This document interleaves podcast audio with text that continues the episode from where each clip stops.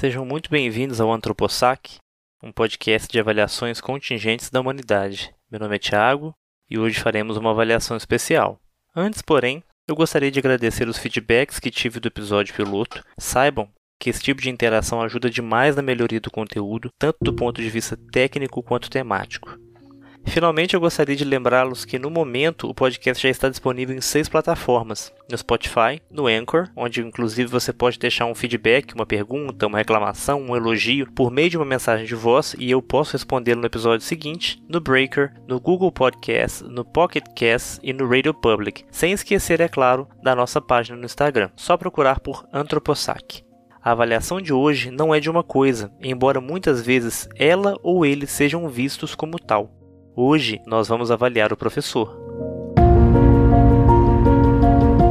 Saudações, sou o professor Geraldo Júnior, tenho 40 anos, 20 dos quais dedicados à docência. Ainda no, no, ensino fundamental, tive um professor de História e Geografia que comentava que nós poderíamos vislumbrar algo melhor se a gente dedicasse à nossa formação. Por meio da educação, conseguiríamos transformar aquela realidade à qual a gente pertencia, né? de uma região muito pobre do Vale de Quitionha, baixíssimo IDH, sou de família, família muito humilde. Eu levei muito a sério essa fala desse professor e me dediquei muito aos estudos, adquiri a formação, vislumbrei algo bem melhor do que aquilo que era esperado pelos amigos, pelos familiares baseado nessa, nesse poder transformador da educação que seguia a área. Se aquele professor conseguiu dar o norte para mim, por que não também ser uma ferramenta para que pudesse transformar outras realidades? Tive a oportunidade de trabalhar em regiões bem isoladas, nas mesmas condições que eu tinha quando estudante do fundamental. E é muito gratificante você saber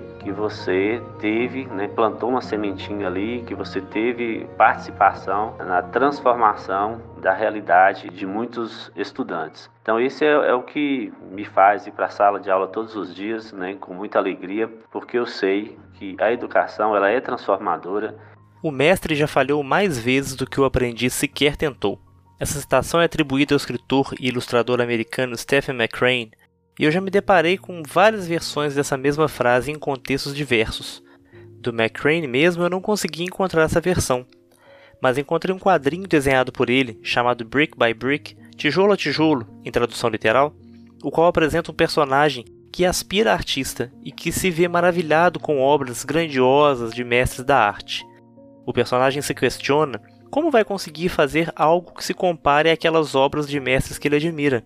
Depois de muito refletir, o jovem artista chega a uma conclusão. A única diferença entre ele e o mestre é o tempo. Você provavelmente já ouviu falar na regra das 10 mil horas. A primeira vez que tive contato com essa regra foi no livro Fora de Série do jornalista britânico Malcolm Gladwell. O autor cita um estudo realizado no início da década de 1990 na Academia de Música de Berlim. Com a ajuda de professores, os psicólogos que conduziram o estudo formaram três grupos com os violinistas da escola. No primeiro, ficaram as estrelas, os alunos que tinham potencial para se tornar solistas de nível internacional. No segundo, foram reunidos aqueles considerados apenas bons. No terceiro, estavam os estudantes que dificilmente chegariam a tocar como profissionais, mas que pretendiam se tornar professores de música. Todos eles tiveram que responder a seguinte pergunta: Ao longo da sua carreira, quantas horas você praticou? Todos os violinistas começaram a tocar mais ou menos na mesma época, em torno dos 5 anos de idade. Estamos falando de Alemanha, né, gente? Nessa fase inicial, praticavam por um tempo quase idêntico, duas a três horas por semana. Por volta dos oito anos, diferenças reais começaram a surgir. Os alunos que acabaram se revelando os melhores de suas turmas passaram a se dedicar mais do que todos os outros, 6 horas por semana aos 9 anos, 8 horas por semana aos 12 anos, 16 horas por semana aos 14 anos e cada vez mais, aos 20 anos, estavam praticando bem mais do que 30 horas semanais. Nessa idade, os melhores músicos do primeiro grupo haviam totalizado 10 mil horas de treinamento em sua vida, os meramente bons, 8 mil horas, e os futuros professores de música, pouco mais de 4 mil horas. Aparentemente, então, um professor seria o terceiro melhor naquilo que faz. Se considerarmos que, de acordo com o Ministério da Educação, a carga horária mínima necessária para a formação em uma única habilitação do curso de letras, por exemplo, é de 2.800 horas, onde o professor se encaixaria então nessa regra das 10 mil horas? Na minha opinião, ser professor é optar de forma consciente ou inconsciente entre ser instrutor ou educador. Como instrutor, o foco é na ementa, ou seja, no conteúdo que deve ser ensinado ao aluno. Ademais, acredito que a necessidade desse profissional já está em declínio, uma vez que diversos conteúdos podem ser aprendidos sem o instrutor, até mesmo gratuitamente, em formatos como livros, vídeos e plataformas de aprendizagem parecidas com Netflix, mas focadas em o cliente maratonar física, química, programação de computadores, gastronomia. Por outro lado, como educador, o foco é na pessoa. Assim, cabe ao professor estabelecer uma conexão com cada um dos seus alunos, entender suas realidades, dar motivos para que essas pessoas entendam o contexto do conteúdo e tenham pertencimento do processo de ensino-aprendizagem. Quanto à demanda, a pandemia ressaltou ainda mais a relevância desses profissionais. Por fim, o educador é a pessoa com mais possibilidade de aprendizado na sala de aula, uma vez que, em média, pode se conectar e aprender com 40 realidades diferentes da sua.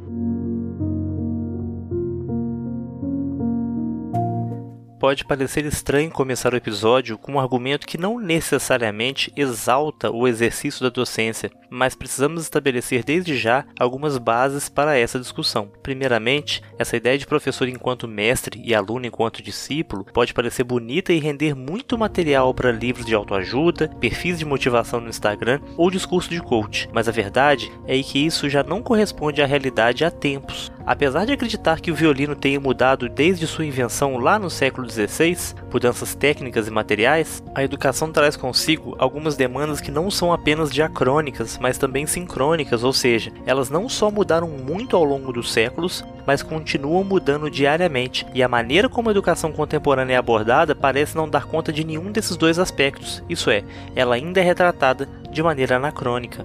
Olá pessoal, meu nome é Alex Mazetti Há várias maneiras de se perceber a profissão de professor. Tem o lado realista, tem o lado da fantasia e tem o lado afetivo. Pelo lado afetivo, ser professor é se dedicar a que outras pessoas consigam chegar aonde querem, consigam alcançar seus objetivos. Para isso, o professor está ali sempre ao lado, acompanhando, é o professor que guia os estudos da, da pessoa para que ela consiga alcançar aquilo que ela deseja. O lado da fantasia é o lado do que é realmente a, a profissão de professor, né, que consta no MEC, que é uma relação extremamente fantasiosa mediante a realidade que nós temos, né? São feitas atribuições ao professor que ele simplesmente não consegue cumprir porque o próprio Estado que determina que deve ser feito, como aquilo deve ser feito, não dá ao professor as ferramentas que ele precisa. Então há essa visão fantasiosa. Até mesmo na faculdade, nas disciplinas de educação, a gente vê certas coisas que nunca funcionariam numa escola porque a escola escola simplesmente não é do jeito que o Estado pinta para nós. E eu acho que é a visão realista que particularmente é a que mais me agrada. Eu acho que a visão realista de ser professor é é uma profissão. Então é uma profissão como engenheiro, é uma profissão como artista em qualquer área, o ator, o pintor, médico, e eu acho que cada um com a sua importância. Ah, é uma profissão bela porque é a profissão que prepara todas as outras profissões. Não, não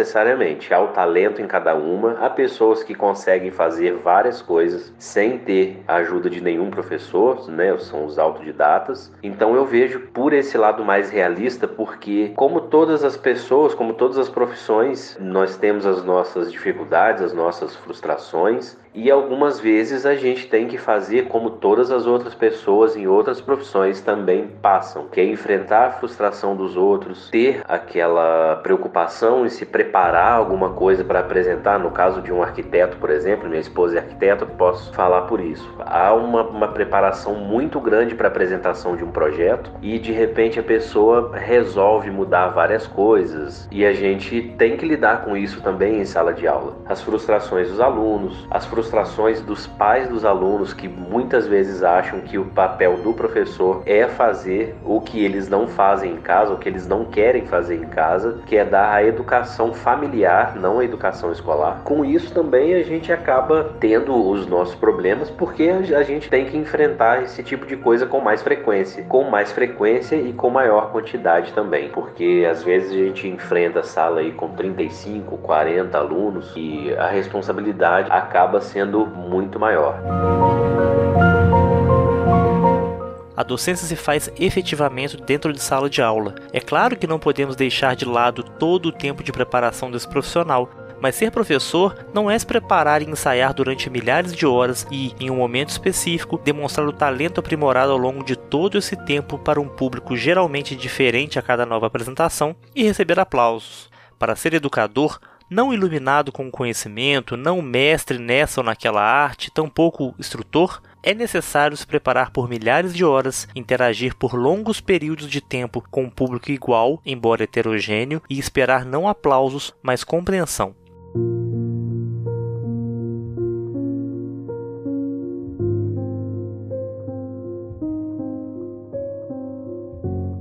Uma das grandes recompensas que um educador pode receber é ver que aquele seu trabalho diário está surtindo efeito. Do aluno que aprendeu um conceito que antes lhe era de difícil entendimento, até o recebimento de um convite para a formatura daquela turma que você viu crescer, emocional, intelectual e fisicamente.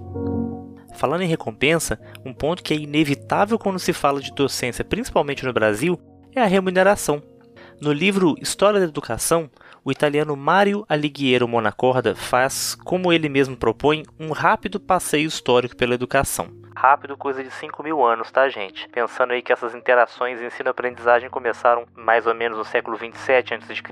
Um dos aspectos abordados por esse passeio é quanto cada mestre recebia pelo ofício de ensinar no início do século IV d.C., com a reorganização do império empreendida por Diocleciano, os ordenados dos mestres foram rigorosamente estabelecidos. Um pequeno extrato da longa lista desses preços nos dá a ideia do status social dos mestres. Eu separei as profissões que mais se parecem com o que hoje a gente chama de professor. Por exemplo, o pedagogo e o mestre que ensinava o alfabeto, por cada criança, ganhavam 50 denários mensais o mestre de cálculo por cada criança ganhava 75 denários mensais. O gramático grego ou latino e o geômetra, por cada discípulo, ganhavam 200 denários mensais.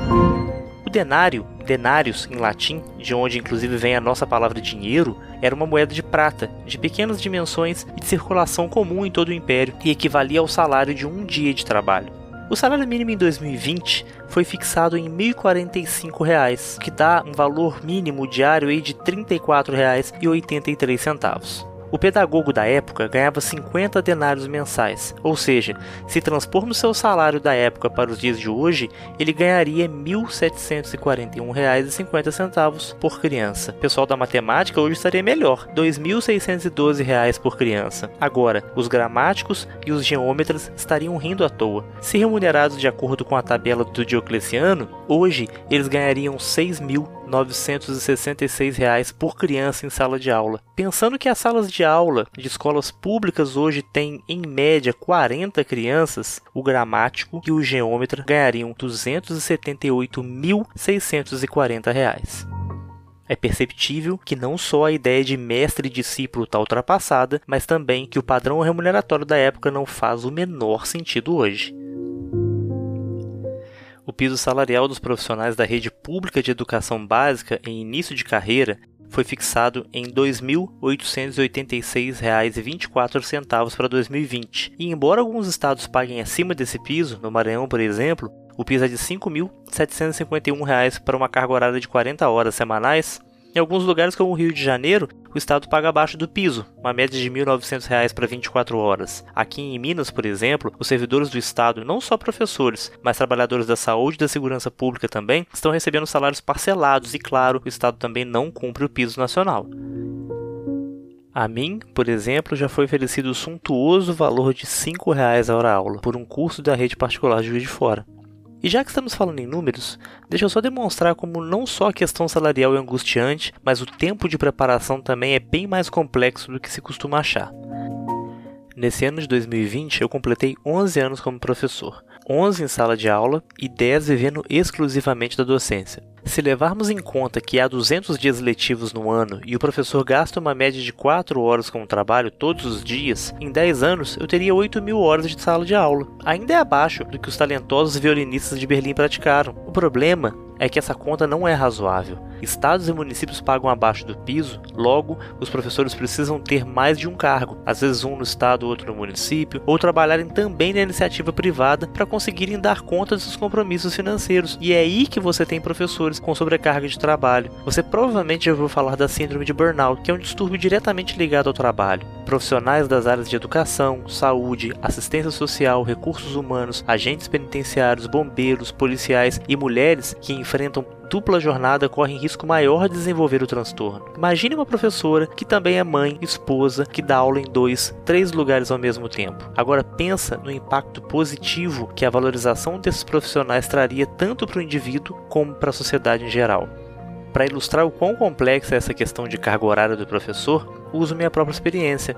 Em 2014, eu já tinha pelo menos aí 4 anos de sala de aula, comecei a dar aulas em curso aqui em Juiz de Fora. A demanda era alta e o curso pagava bem. Logo, eu cheguei a dar 50 aulas por semana. No segundo semestre de 2014, só na sexta-feira, eu dava 16 aulas. Eu fiquei nesse ritmo durante um ano e meio. Façamos as contas. Se o ano letivo tem 200 dias e isso dá em torno de 28 semanas, em um ano e meio eu passei 2.100 horas em uma sala de aula. Reparem que aqui eu não estou contando as centenas de redações que corrigia semanalmente, muito menos o tempo que eu precisava para preparar a aula, apresentação de slides, resolução prévia de exercícios. É essa experiência que está subentendida na frase com que abri o episódio de hoje e ressalta um aspecto muito importante na vida do professor, que muitas vezes faz toda a diferença. E embora eu tenha plena consciência da importância e da sensibilidade do aspecto temporal e financeiro para o professor, eu queria compartilhar algumas experiências que tive ao longo desse tempo, que apesar de não necessariamente abordarem tempo e dinheiro, me parecem traduzir bem o que é tomar para si essa tarefa do educador. Uma das vivências que tive no início da vida docente foi participando de um programa de bolsas de iniciação à docência, mais conhecido como PIBID. Na época, éramos um grupo de 10 bolsistas de diferentes modalidades: iniciação à docência, iniciação científica, extensão, e atuávamos numa escola em um bairro periférico da cidade. Essa escola, como muitas escolas públicas de periferia, recebia muitos alunos em situação de vulnerabilidade social. Eram crianças que haviam perdido o pai ou a mãe para a criminalidade, para o consumo de drogas e algumas dessas ainda sofriam abuso de seus responsáveis. Lembro-me que fazíamos reuniões semanais com esse grupo e discutíamos os diversos aspectos de nossa participação e nossas intervenções naquela escola. Não raro alguém contava uma história que ouvira de professores ou mesmo dos próprios alunos, e em geral eram histórias muito tristes que diziam respeito não só às péssimas condições em que muitas daquelas crianças viviam, mas também evidenciavam o quão pouco podíamos fazer dada a gravidade da situação. Na última reunião que fizemos, a coordenadora citou a famosa imagem feita em 90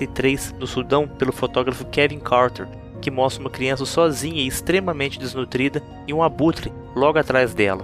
Carter ganhou o Pulitzer pela foto, recebeu uma tempestade de críticas, afinal, por que em vez de fotografar ele não foi lá e ajudou a criança? Perguntavam seus detratores. Carter se matou em julho de 1994, pouco mais de um ano após ter feito a foto. Trazendo a questão para a realidade do professor, até onde podemos intervir? Eu vi crianças com marcas de queimadura de cigarro na pele.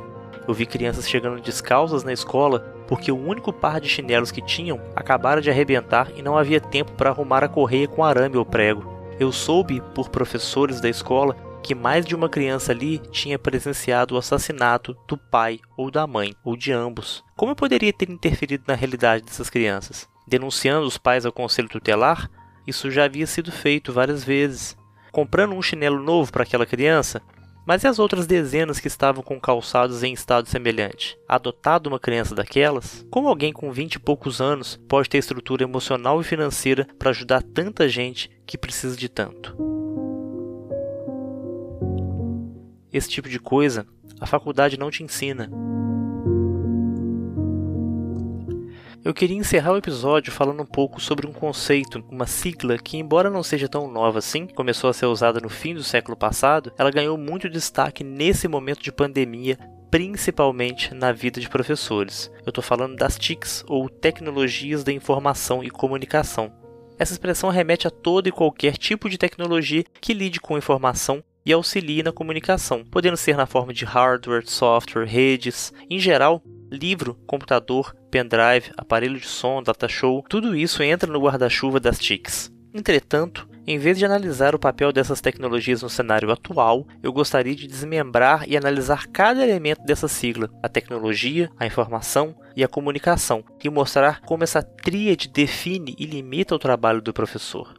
Ser professor sempre foi sobre ser inovador, ser criativo, saber entregar o conteúdo de modo que seus alunos melhor possam aproveitar. Mas agora a quarentena evidenciou isso ainda mais.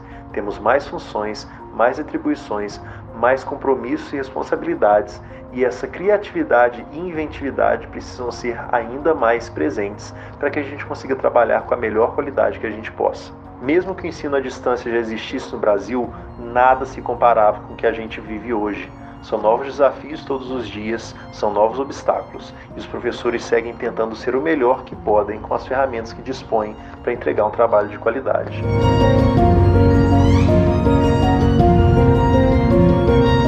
A palavra tecnologia é a junção de outras duas gregas, tecné, que podia designar técnica, arte ou ofício, e logia, que pode ser traduzido como estudo. Entendida de maneira genérica, ela é um conjunto de conhecimentos e informações organizados, provenientes de fontes diversas, como descobertas científicas e invenções, obtidos através de diferentes métodos e utilizados na produção de bens e serviços. Hoje, a tecnologia chega a nos assombrar pois por vezes percebemos que já não somos capazes de acompanhar as mudanças que essa vem sofrendo. Mas o professor não pode se dar ao luxo de estacionar no tempo ignorar a dinâmica da educação moderna. Infelizmente, eu já tive aulas com professores que tinham lá seus 30 anos de docência e, ao que tudo indica, eles permaneceram congelados no início de suas atividades docentes. Simpáticos, muito inteligentes, mas não sabiam ligar um data show. Tinham problemas em manter certa pontualidade para responder um simples e-mail. Como esse professor existe em 2020, no momento em que o ensino remoto e a ênfase no uso da tecnologia contemporânea se fazem tão necessários? Por sua vez, a informação é o tratamento e a contextualização de dados com o intuito de gerar conhecimento. Entretanto, vivemos numa era em que a informação é deturpada ao ponto de às vezes ser quase impossível encontrar as fontes dessa ou daquela informação, afinal, estamos na era das fake news. E por mais clichê que possa parecer, a sede por informação hoje é saciada com um dilúvio. É como se tentássemos nos saciar bebendo direto de um hidrante. Já vi muito professor compartilhando informação falsa. Como alguém que supostamente deveria ser treinado para educar se torna agente da desinformação. Finalmente, falemos da comunicação, que nos é cada vez mais cara e, em larga medida, paradoxal.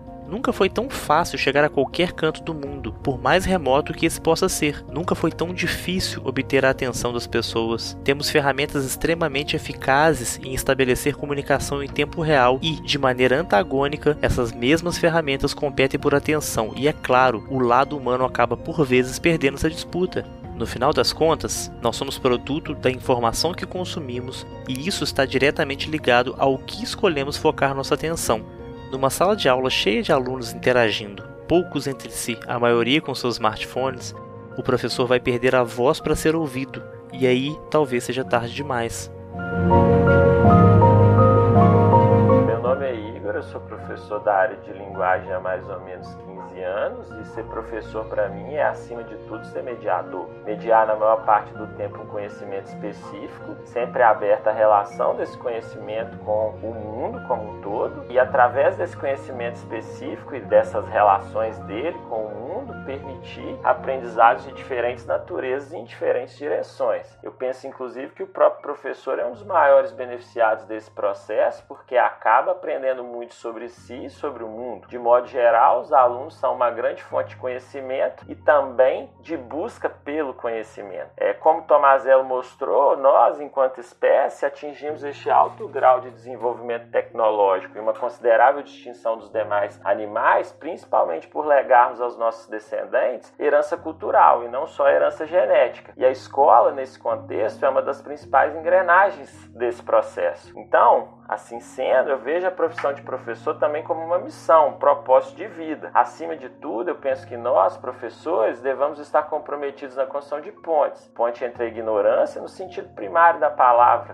ou seja, desconhecimento e o conhecimento. Ponte entre a empiria e a ciência. Ponte entre a barbárie e a civilização, entre o desrespeito e o respeito, entre o bate-boca e o diálogo, entre o desentendimento e o entendimento. É claro que a gente precisa estar comprometido com a construção dessas pontes para que elas existam e sejam sempre uma possibilidade. A melhor possibilidade, eu espero. Embora, claro, a gente não possa obrigar ninguém a cruzá-las, mas elas devem ser construídas e apresentadas. A criança daquela foto que mencionei anteriormente, retrato de uma das maiores catástrofes humanitárias do século XX, foi durante muito tempo identificada como uma menina.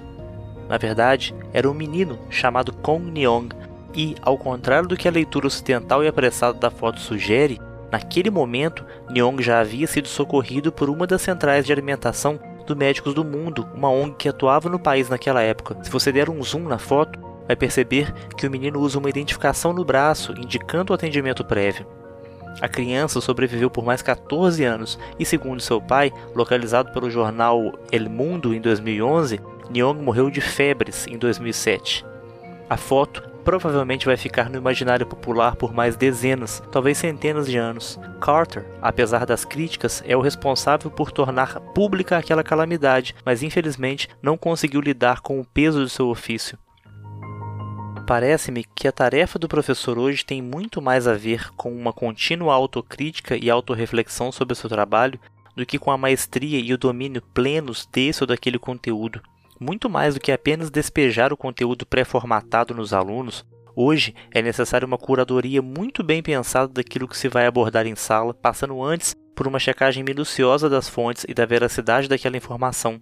Além de um domínio mínimo das tecnologias disponíveis hoje, o professor também precisa lembrar que sem paixão a educação está fadada ao fracasso. Não quero aqui reforçar a ideia de que damos aula por amor, por vocação, por dom, mas acho que a empatia é um dos mais importantes requisitos nessa relação ensino-aprendizagem, pois o professor um dia não estará mais em sala, os alunos também não, mas o conhecimento, esse sim, vai perdurar. Eu dou ao professor quatro estrelas. Obrigado por ouvir o episódio. Lembre-se que na última quarta-feira do mês tem mais. Se você tem alguma sugestão de tema, alguma crítica, elogio, você pode mandar um e-mail para antropossac.gmail.com, deixar uma mensagem de voz no app ou na página do Anchor, ou ainda deixar um comentário na nossa página do Instagram. Até o próximo episódio.